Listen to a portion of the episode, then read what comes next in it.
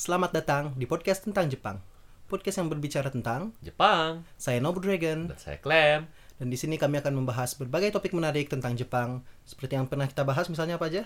Cuaca, musim, NHK Hanzo Hattori. dan lain-lain. Lalu eh, sekedar disclaimer, kami di sini adalah mahasiswa yang kebetulan sedang ada di Jepang, bukan ahli tentang Japanologi atau apa pun itu. Jadi untuk informa setiap informasi yang kami berikan di sini silahkan di double check, dicek ulang di website kami yaitu Wikipedia.org dan juga google.co.id atau google.com. Ya, mari langsung saja kita mulai episode hari ini. Oke, jadi minggu ini kita membahas lagi suatu topik yang berhubungan dengan ada Jalan-jalan. tematik ya, jalan-jalan ya. Jalan-jalan lagi. episode yang keluar sebelumnya apa? Yang Shodo. Udah nggak inget anjir. Shodo iya. Eh. Bener Shodo. Bukannya ada lagi ya setelahnya? Apa? Nggak inget. Orang ingetnya Shodo juga sih. Bu, Setelah Shodo perasaan rekam yang lain. Oh, udahlah. Anyways. Eh, jadi kali ini kami mau membahas sesuatu yang berhubungan dengan jalan-jalan dalam negeri Jepang. Da- domestik. dalam negeri domestik tapi Jepang, bukan domestik Indonesia. Yaitu Jalan-jalan ke Gunung Fuji. Yeay. Gunung Fuji. Jadi gunung coba cuy, Gunung Fuji itu apa? Jelaskanlah. Gunung Fuji itu adalah gunung yang paling ikonik di Jepang. Paling tinggi nggak? Enggak. Tahu. Enggak ya? Enggak tahu. Eh, enggak tahu. Bu, iya iya tertinggi tertinggi tertinggi. Iya, tertinggi, tertinggi. Yes. Enggak tahu. Kayaknya ada ada yang kedua tertinggi. Ya, udah Ya nggak- ada lah kalau ada ya. tertinggi. Kalau ada nggak? banyak, ada lah. Iya, Mana yang pikir? itu cara cara ngeles orang gitu. Kayaknya karena ada yang kedua tertinggi ya benar. Nggak masuk akal ya ini lesnya. Aduh. Ya, Iya. jadi gunung ter- tertinggi juga sih seharusnya. Apa yang spesial dari Gunung Fuji? Ya, ikonik juga sih. Iya, kayaknya kayak kalau di acara TV atau apa-apa, kayaknya di manga anime juga suka muncul Gunung Fuji Iya. gitu. Mana tahu Hokusai? Hokusai Iya. itu internasional. Itu Hokusai. Maaf ya maaf ya garingnya gimana gimana apa Hokusai itu apa? Hokusai itu Heeh. sini orang kasih lihat langsung saja kanjinya heeh. Hokusai, Hokusai. lalu Hokusai Fuji. Heeh. Ini mana pasti pernah lihat. Jadi untuk eh, orang-orang yang lagi di lagi mendengar kami dan ada internet, eh, Google aja Hokusai Fuji. Jadi eh, Hokusai ini adalah seorang eh, sculpture jatuhnya eh, atau printer. Ska, eh, sculpture atau printer ya. Jadi ada suatu eh, seni Jepang itu di mana gambar itu eh, mereka mahat bukan apa bukan mahat ya apa namanya Diukir. Eh, diuk- bukan di ukir nggak ya jatuhnya nggak tahu lah istilahnya Hmm. apa tapi eh, di suatu kayu lalu kayu itu dicat dan dipakai ngeprint kan Hmm. Eh, jadi cetakan jadi ini ada suatu art form Jepang masih masih ada juga di Jepang sekarang di mana mereka bikin cetakan di kayu jadi seakan ngelukisnya pakai kayu Hmm. in a way kan ya bukan Iya. kuas ya jadi dilukis pakai kayu dan di sini ada hokusai salah satu yang paling terkenal eh iya bukan bahkan paling terkenal kali ya dari si dia printernya atau kayaknya dia ini deh dia kayaknya dia desain yang desainnya yang bikin ya, yang bikin gambarnya ya dan dia salah satu ini karyanya ini eh, 36 Views of Mount Fuji jadi eh, di mana dia membuat series gambar Gunung Fuji salah satu yang paling terkenal yang ini yang yang ombak yang itu ombak ya. ada ombak itu Gunung ya, Fuji tahu banget itu ya. ombak. Jadi ini terkenal dan eh, dengan penuh keasalan dan kesotoyan ini kayaknya salah satu hal yang bikin ini sih yang Terkenal. ngebantu ikonik. Memang dan Gunung Fujinya sendiri cantik sih, Iya. nggak salah lagi. Salah lagi. Jadi memang bentuknya oke, kalau lagi ada salju di atas mantep dan lain-lain. Dan lihat dari mana kayak bagus, ada bisa jadi kayak diamond. Hmm. Kayak tangkuban perahu aja nggak sih? Iya. Maksudnya cantik nggak sih kalau dilihat- lihat dari jauh tangkuban perahu? Orang ingat sih dulu sering kalau naik pesawat ke Osaka atau apa apa tuh si pilotnya suka ngomong sih setiap lewat Gunung Fuji tuh. Orang belum pernah sih ya. Orang Oh, kayaknya iya? harus coba pesawat lokal. Orang hampir selalu Hmm. lewat darat. Oh, oke oke oke ya. Pernah beberapa kali kayak emang dia ngasih tahu untuk lihat ke jendela karena Terus mana duduknya di aisle, terus mana kayak oh minggir sama yang lain mau lihat. ya kayak gitu sih. Nggak tahu kalau kereta kayaknya gitu juga nggak ya? Orang sih ingat tuh Enggak, kayaknya enggak, enggak, enggak. enggak Kalau ya. mana pakai Shinkansen atau apa yang lewat pun kayak enggak. Enggak ya ya. Tapi orang ingat waktu pas naik JR tuh mana kalau orang-orang tiba-tiba Kalau ini. gini kalau mana naik JR, stasiunnya tuh namanya Fuji literally Oh. salah satu stasiunnya. Dan mantep banget pemandangannya. Iya. dari JR deket Iya, banget kan. Iya, Uh, iya, iya. mm. Itu orang ingat banget karena waktu itu lagi capek banget tidur terus tiba-tiba orang-orang berdiri dan ya ke satu sisi terus ini ada apa kenapa orang-orang Jepang yang Oh, biasa iya, jatuh ya? iya, iya. Atau emang mereka sengaja mau Kalau foto pas ya. orang lagi naik malah nggak orang kayak nggak ada yang peduli gitu entah kenapa. Mungkin beda stasiunnya, mungkin stasiunnya lebih bagus atau mana lagi bareng bareng turis banyak. Barang kali. tulis ya mungkin. Ya, tapi Fuji jadi ikonik intinya Hmm. dan memang cantik. Ya, Google, I mean, untuk yang nggak tahu Google aja sih gunung gambar gunung Fuji. Eh, dan si gunung Fuji ini bisa dipanjat. Nah, ini dia nih topik yang kayaknya panjat. Panjat. Apa sih namanya? Naik Didaki. gunung, bisa didaki. Iya. Bisa didaki. Ya, mendaki gunung lewati lembah. Hanzo Hattori balik lagi. Uh. Iya. Gimana nih? Yang mana udah pernah belum mendaki gunung Fuji? Udah Ya, berapa kali? dua. Tuh kan. Ya, orang baru sekali soalnya. Jadi gimana kalau kata mana yang mendaki gunung Fuji ini recommended nggak pertama-tama? Ah, recommended. Hmm, kenapa? Karena Gunung Fuji itu diprediksi bakal meletus lagi. Oh iya iya ada berita itu ya. Bukan masalah berita, masalah cycle-nya ya. Jadi Cycle-nya, Gunung Fuji ya. itu eh, eh, gunung berapi aktif yang harusnya tuh setiap berapa ya 200 tahun atau apa gitu. Hmm. Tapi dia terakhir meledaknya meledak meletusnya udah kayak 500 tahun lalu Hmm. atau 400 dan diasumsikan bahwa harusnya sih akan meletus lagi. Nah, kita kan nggak tahu kalau gunung meletus kayak apa jadinya. Jadi mungkin Gunung Fuji nanti nggak cantik lagi. Jadi kayak ya panjatlah selagi bisa. Selagi bisa ya. Orang sih mikirnya gitu. Dan ngomong-ngomong tentang bisa emang terbatas kan waktunya kita bisa manjat Fuji. Iya, ya. terbatas. Itu kapan sampai kapan? Pokoknya bukan musim dingin aja. Sekarang bisa nggak manjat Gunung Fuji? Sekarang teh iya bisa kayaknya. Sampai? Sampai eh, September? Iya, sampai Yes. awal September. Ya. Minggu ke satu, kedua, tengah gitu. 10 Tapi awalnya sampai apa. awalnya dari bulan berapa? mulainya itu adalah tergantung pakai trek yang mana. Jadi Oh, ada empat iya. empat jalur untuk manjat Gunung Fuji. Eh, tiga di Shizuoka, satu di Yamanashi ya? Atau Iya. kebalik? Hmm? Atau tiga di Yamanashi, satu di Shizuoka? Kayaknya tiga Shizuoka, satu Bukan Yamanashi deh. ya. Nah, jadi Gunung Fuji ini terletak di antara dua prefektur. Oh, Todofuken cuy yang terakhir Nah, kita rekam kan? Iya. Oh, hmm, mungkin. Iya, anyway, di prefektur yaitu Yamanashi Keng sama Shizuoka Keng. Hmm. Dan ini pada but sih dua-duanya kayak enggak Gunung Fuji itu Yamanashi, enggak Gunung Fuji itu Shizuoka gitu. Kita nanya ke masing-masing Hmm. penduduk daerah sana. Lalu ada jadi ada jalurnya. Jadi manjatnya tuh bukan cuman asal manjat, tapi memang ada jalur yang disediakan.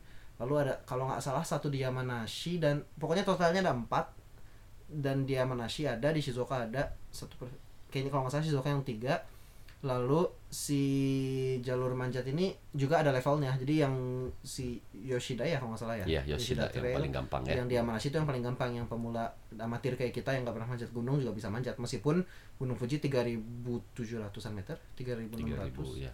ya 3 meter lebih lah. Tetap bisa dipanjat karena treknya memang gampang. Meskipun makan waktu tetap sih. Lalu eh, apa tadi yang lagi dibahas kena kapan mulai bisa manjat jadi Mm. tergantung treknya juga Eh, tapi selisihnya cuma seminggu atau 10 hari gitu jadi per trek pun jadi nggak terlalu beda jauh dan itu bisa dipanjat dari awal Juli sekitar tanggal 1 Juli atau apa gitu kenapa hanya bisa dipanjat pas itu Karena ada saljunya Kalau Di- di dari luar September ada salju kayaknya. Iya benar nggak tahu mungkin. I- ya. i- i- nggak tahu sih saljunya Ah. memang jauh lebih cepat daripada Iya, ya. tempat-tempat lain karena Hmm, tinggi ya hmm. karena altitude-nya cuman salah satu kalau nggak salah satu lagi tuh karena itu kan musim typhoon di sini. Oh, oke. kalau nggak salah ya. Sebetulnya karena Agustus pun ada typhoon kadang-kadang. Cuman ya nggak sih paling banyak tuh akhir Agustus September bulan tuh itu typhoon nggak ya, sih? iya. Iya, kayak typhoon terus datang. Jadi pernah dengar bahwa katanya sih ada hubungannya dengan itu. Nggak yakin eh seberapa ben- benernya ya. Karena ini yang ngomong temen eh, Hmm. orang Jepang sih tapi ya still bukan ahli pemanjat gunung Fuji juga. Cuman kayak eh, jadi karena typhoon juga banyak. Terus eh, kalau kenapa mulainya Juli nggak tahu sih. Mungkin ada hubungan dengan liburan atau apa. Nah, kira-kira nih para pendengar kita ada yang mau manjat Gunung Fuji nih apa yang harus dipersiapkan nih? yang persiapkan duit. Karena nggak nggak kalau mau manjat dengan benar nggak ter nggak murah juga sih. Iya. jadi oke jadi kita karena pengalaman hanya manjat Yoshida jadi kita hanya bakal bahas Yoshida yang paling gampang. Jadi pertama ini penting untuk diketahui bahwa eh, manjat Gunung Fuji ini bukan manjat dari kaki gunung tapi manjat dari stasiun. Jadi ada stasiun stasiunnya di se- sepanjang Gunung Fuji ini. Dari 1 sampai ah, anjir lupa 9 kalau salah top itu. Sebelum puncak banget tuh kalau salah 9 Puncak, ya. jadi eh, ada banyak ada beberapa stasiun. Dan kalau yang manjat Gunung Fuji ini seenggaknya untuk Yoshida Trail ini mulai dari stasiun kelima. Yang ketinggiannya udah sekitar 2000 meter. Ya kalau nggak Iya. salah. Jadi yang dipanjat itu adalah 1000 meter terakhir gimana cara untuk sampai ke yang kelima ini Ya, untuk sampai yang kelima ini eh, ya ada jalan mobil aja jadi mau pakai sepeda pun bisa ada yang pakai sepeda orang pernah lihat mau pakai mobil bisa kalau orang biasanya pakai bis sih ya kita biasanya pakai bis kan Dari Shinjuku ada ya. ada dari Shinjuku langsung pun ada stasiun Shinjuku yang sudah pernah dibahas. Dan merasa makin lama makin jelas ya tentang Jepang. Kalau orang dengar semua kayaknya bakal Ya. punya bayangan yang lebih baik. Komprehensif ya. Ya. Lanjut. Jadi bisa juga naik dari Shinjuku. Kalau punya mobil bisa pakai mobil. Eh, di luar itu ap- kayaknya ada ada bus dari yang mana sih nggak tahu ya udah karena kita cuma pakai Shinjuku. Cuman eh, intinya bisa ke Fuji.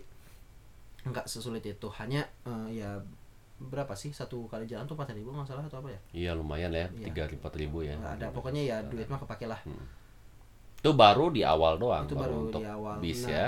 lalu setelah itu kita manjat ini jadi kita nyampe di eh, 2000 meter. Di sini di Gogome namanya stasiun kelima. Eh, di sini itu Gogome Gogome no apa ya? Pasti ada sesuatu ya Gogome Gogome itu artinya nomor lima doang. Anyways pokoknya Hmm. di stasiun 5 ini eh jadi ini untuk yang memanjat pertama setelah nyampe stasiun 5 jangan langsung mulai manjat Iya, lakukan dulu aklimatisasi. Tisasi untuk Iya. membiasakan Jadi- badan ya. ini eh, bisa dibaca di berbagai kalau baca tentang manjat Gunung Fuji pasti ada. Mereka selalu bilang ketika nyampe karena kita ketika naik dengan bus itu kan cepet banget naiknya. Jadi terjadi perubahan ketinggian yang bedanya cepet. Jadi biasakan diri dulu dengan eh, bukan konsen bukan konsentrasi oksigen tapi eh, tekanan udara yang lebih rendah. Jadi kalau nggak salah ya itu masalahnya gunung itu jadi setiap kita ambil nafas itu oksigen yang dimasuknya lebih dikit, Sedikit, jadi ya. eh, l- ya kalau nggak belum biasa bisa kena shock gitu ada ada sesuatu hal yang nggak baik bisa terjadi sama kita bisa jadi pusing-pusing gitu ya iringan kepala atau apa jadi usahakan satu jam kira-kira stay dulu di stasiun kelima ini Eh, ya orang rekomendasi bawa buku sih orang selalu bawa selalu Sebetulnya di stasiun kelima ini juga lumayan bagus pemandangannya nggak sih? Kan ada yang Iya. tempat pos itu kan? Yang ada maksudnya ada ada ya apa istilahnya? kayak kayak hotel gitu ya Iya, kayak bahkan ada dan sedikit. puncaknya ya. bisa kelihatan kalau Iya. lagi nggak ada awan bisa kita bisa lihat gunung Fuji yang sisa untuk dipanjatnya jadi ya dan bagus cantik juga bisa foto-foto di sana ya I mean, tetap aja sih orangnya rekomendasi bawa buku sih karena basically nothing to do sih dan semua semua benda mahal makin ke atas makin mahal Betul. lalu habis nah lalu setelah itu ada lagi ini kita lagi manjat apa jadi manjat itu apakah ini manjat full day satu hari naik pagi pulang lagi sore? Eh, karena kira-kira makan berapa ya total? 11 jam ya kira-kira. Iya, sekitaran lah ya. karena karena musim panas tapi kan harinya panjang jadi bisa memungkinkan cuman intinya eh, satu lagi lah manjat malam. Nah manjat malam ini di kalau banyak orang yang suka manjat langsung naik jadi Langsung, ini ngejananya adalah matahari terbit biasanya yang manjat malam Eh, kenapa manjat malam gitu kan? Eh, bahaya nggak ya? Ah, jelas ada lebih bahaya. Dan biasanya orang itu kenapa mau manjat malam? Karena pengen lihat matahari terbit dari atas. Dan ya ya ya bagus sih. Emang itu biasanya bukan itu kan sih? Ciri khas Fuji lihat matahari terbit dari puncak. nggak tahu sih itu ciri khas emang nggak tahu Nggak tahu, orang kayak sering lihat adegan-adegan kayak gitu. nggak tahu sih orang nggak bisa Oh, bilang sih. Cuman maksudnya kayak manjat fuji ya manjat fuji aja gitu. Nggak nggak nggak tahu. Terlepas dari matahari apa enggak tetap bisa dinikmati I guess manjat gunung itu ada sense of achievementnya dan Iya. uh, Kawaguchiko-nya kelihatan dan lain-lain cantik-cantik juga tetap. Meskipun malam ada plusnya jelas. Jadi bisa lihat matahari terbit. Nah tapi kebanyakan kebanyakan nggak ya? Nggak tahu tapi banyak orang eh, yang manjat itu eh, mendaki itu eh, langsung naik lihat matahari terbit langsung turun lagi. Nah ini sangat tidak direkomendasikan oleh pengelola Gunung Fujinya jadi apa namanya ya Bullet climbing. Iya, bukan itunya. Ya namanya bullet climbing cuma Metodenya pengelolanya ya, tuh apa ya? Jadi kayak si pokoknya orang orang dari Yamanashi ya, karena kita di Yamanashi itu mereka bilang jangan bullet climbing. Istilahnya tuh bullet climbing ini. Kenapa ya? Karena bullet train gitu ya Shinkansen. Iya maksudnya itu kali ya cepat Nggak ngerti ya. maksudnya apa ya. Jadi bullet climbing Eh, bulatnya bukan bulat tapi bulatnya peluru. Jadi eh, sangat nggak direkomendasikan. Kenapa nggak direkomendasikan? Ini karena jelas capek pasti ya. Karena manjat itu naik itu 6 jam untuk 7 jam, 6 7 jam, jam. tergantung speed kitanya juga, tergantung level fitness kita. Paling cepat tapi ya 5 jam ada lah ya. 4 jam agak cepet juga ya jalan jalan terus ya nggak ada istirahat sama sekali 4 jam mungkin tapi ya maksudnya tetap anggap 5 jam lah cepet pun 5 jam. Turun lagi itu turun tuh sedikit lebih cepet karena well of course turun. Eh, tapi yang masalahnya adalah intinya sangat taxing. Taxing itu apa sih? Maksudnya sangat mem- Membebankan, ya, mem- membe- membebani. membebani Iya. tubuh. Jadi capek. Dan yang dikhawatirkan adalah dalam keadaan capek ini bukan ke diri sendiri sebetulnya. Jadi kalau maneh you reap what you sow gitu kan maneh nggak nggak istirahat terus langsung naik turun terus maneh tepar ya itu salah sendiri. Peduli amat gitu ya kayaknya Iya. ya.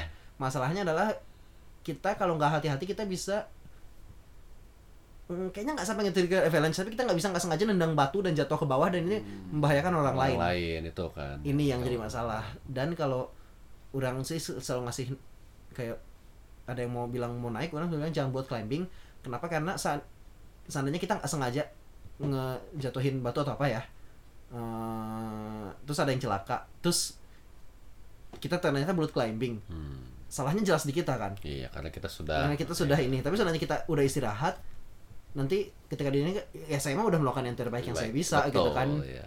dan ada ini kan? Ada mungkin yang manjat gunung udah tahu kali ya biasa. Tapi kayak kalau mana ada nggak sengaja nendang batu mana harus bilang oh ya hati gitu. Iya, langsung kasih tahu kasih ya. tahu yang di bawah karena yang bawah kan nggak nggak bisa tahu. Ya oke terus, Terus- jadi harus istirahat Iya. di mana cuy istirahatnya Ada penginapan di sepanjang trek. ah apa penginapan kayak Yoi. gimana nih penginapannya Penginapan yang sangat minimalis. Dan harus dipesan jauh-jauh kan kalau salah. iya cepet maksudnya kalau maneh manjat di hari weekend Hmm. penuh banget udah full book biasanya jadi ini adalah penginapan yang harganya lima ribu itu murah. ya. lima ribu itu murah. Mana dapat sepuluh ribu tuh nggak aneh. sepuluh ribu yen which is kira-kira sejuta. Jadi anggaplah delapan ratus ribu lah. Eh, sejutaan lah bahkan. Karena sejuta lebih ya satu mang anggap sekitar sejutaan hanya untuk tidur selama tiga jam di gunung Fuji dan yang dikasih kita hanya dikasih sleeping bag satu. Iya. jadi ada ruang raksasa dengan banyak sleeping bag. Terus ya udah tidur aja sleeping bag itu Iya, minimalis.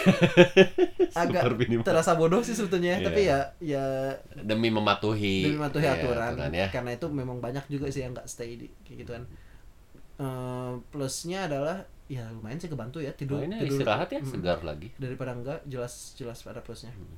dan apalagi pas balik ke rasa eh pasti untuk kalau nggak istirahat orang selalu istirahat jadi pas balik biasa aja biasa segar-segar aja Iya. kalau nggak kalau nggak tidur sama sekali mungkin pas baliknya pas turun- turunnya capek ya. Dan nanti biasanya mereka bakal bangunin di jam yang pas mereka tahu. Jadi ini ada di sepanjang ada berapa ya? 10 penginapan lebih mungkin ada nggak nggak tahu ada banyak lah. Dan ini ada yang di lebih ke ketinggian yang lebih rendah ada yang ketinggian lebih tinggi gitu ya ada yang lebih dekat dengan puncak. Dan biasanya mereka akan bangunin kita di jam eh, Ya agar kita bisa lihat matahari jam yang pas terbit, supaya ya. ketika kita mulai jalan kita bakal nyampe sedikit sebelum matahari terbit Terbit, ya. yes Tuh. gimana tuh sudah itu apa ya Terus apa lagi? orang sih ingat dulu mana kayak ingetin harus beli per- perlengkapan kayak air minum, oh yes jelas bawa air minum gitu-gitu kan. biskuit bukan biskuit sih orang waktu itu tuh eh kalau bisa bawa sesuatu yang kandung gulanya tinggi ya Ah iya iya iya. karena energi ke Iya, iya. kepake juga kan minum jelas bawa minum. Bisakah beli minum di sana? Bisa penginapan aja ada. Hmm. tapi harganya wuih! Tiga kali lipat dari kalau beli di sini. Iya. beli beli biasa beli di beli jadi nggak nggak nggak disarankan lah. Lebih baik bawa minum sendiri. Kayak yang beli yang 2 liter langsung gitu ya. Murah. Dan eh, kalau merasa khawatir lebih bisa juga beli ini oksigen kaleng.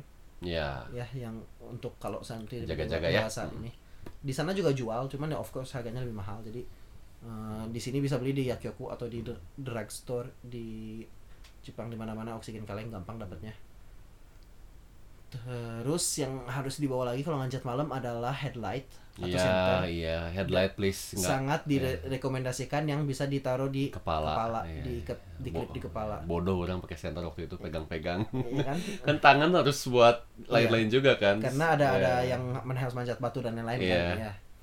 pastikan ya headlight lah lebih nyaman. Iya, orang pakai headlight kayak Iya. udah kayak mahal sih agak tapi maksudnya Worth it.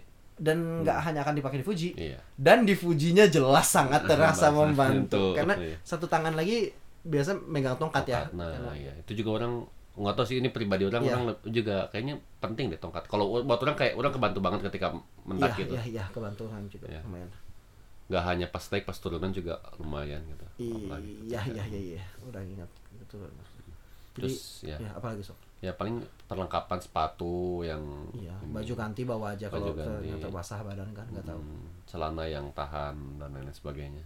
iya sepatu yang bagus juga Hmm. dan jangan bawa sepatu terbaik tapi karena pas turun tuh turun parah pisan sepatu Iya, orang hancur iya, satu iya, waktu iya. itu apalagi Terus ini sih pengalaman teman-teman yang lain sih kayak Ah. mereka tuh juga banyak yang kayaknya terlalu meremehkan mungkin ya. Kayaknya ah, cuma naik gunung gitu lah terus kayak Iya. kayak gitu kan terus kurang tanpa perlengkapan tanpa persiapan yang memadai gitu. Orang juga sebetulnya agak meremehkan sih dan persiapannya mungkin agak Iya. kurang secara fitness levelnya ya. yes udah Benar, tahu itu, tahu itu ya. Terus- terasa banget tuh iya iya benar makanya itu kayaknya ya maksudnya sebelum manjat juga ada baiknya mungkin kayak latihan lain-lain sebagainya mungkin ya. udah nggak akan bilang harus latihan cuman pastikan bahwa maneh aktif kalau maneh Iya, setiap hari jal nggak nggak jalan sama sekali maksudnya dalam artinya minim banget jalan kalau maneh sehari-hari maneh banyak jalan Hmm. itu menurut orang Cukup. eh udah nggak akan bisa bilang sampai cukup cuman jelas maneh waktu itu kan sama sedentary kan Iya. ke mana-mana Hmm. pasti naik bis atau naik Bisa apa kan begitu. jadi pasti jelas jauh lebih Hmm. kerasa taxing kalau maneh eh, maneh bisa u- adalah orang yang bisa rut yang udah misalnya rutin lari gitu seminggu sekali aja 30 menit Iya, udah merasa nggak masalah. Untuk. Yoshida Trail ya nggak masalah. Karena nggak nggak berat ya. Eh, landai ya.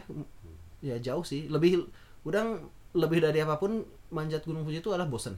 Oh, oke. daripada capeknya itu adalah bosen kayak. Ya, soalnya ini karena teman-teman kita ya itu banyak yang kejadian pas itunya, Hmm. kayak kram dan lain sebagainya, ya Kram kayak gitu.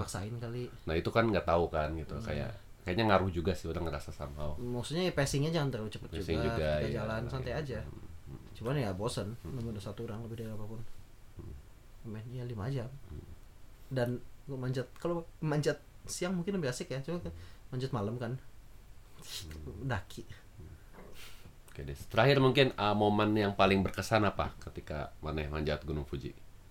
Dua kali nih. oke ada dua yang pertama orang manjat sendiri ya Heeh. Terus orang sempet tepar gitu kayak yang batu-batu gede gitu ya orang sempet pacingnya agak terlalu tinggi terus orang kayak kecapean. Dan kayak ada orang random datang kayak, woi nggak apa-apa bro gitu kayak Ya.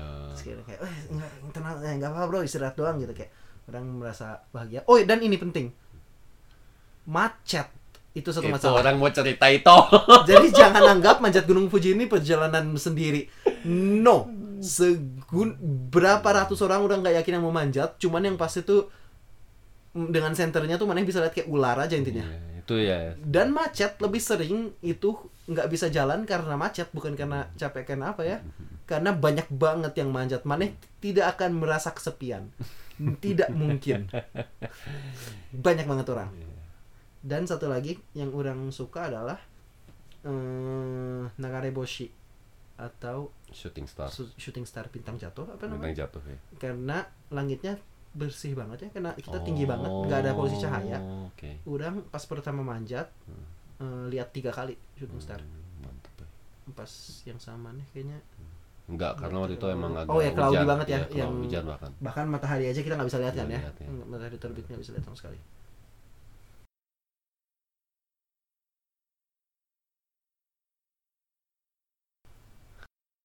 Iya, begitu. udah jalan lagi Sudah. oke jadi tadi ngeheng parah. Eh, Jadi mungkin itu kali ya untuk yang iya episode ini Fuji. pasti bakal ada yang hilang Ada yang audio tengah-tengah anjir kesel. Ya. Sekian untuk kali ini kalau gitu. Mm-mm. sayonara. Sayonara.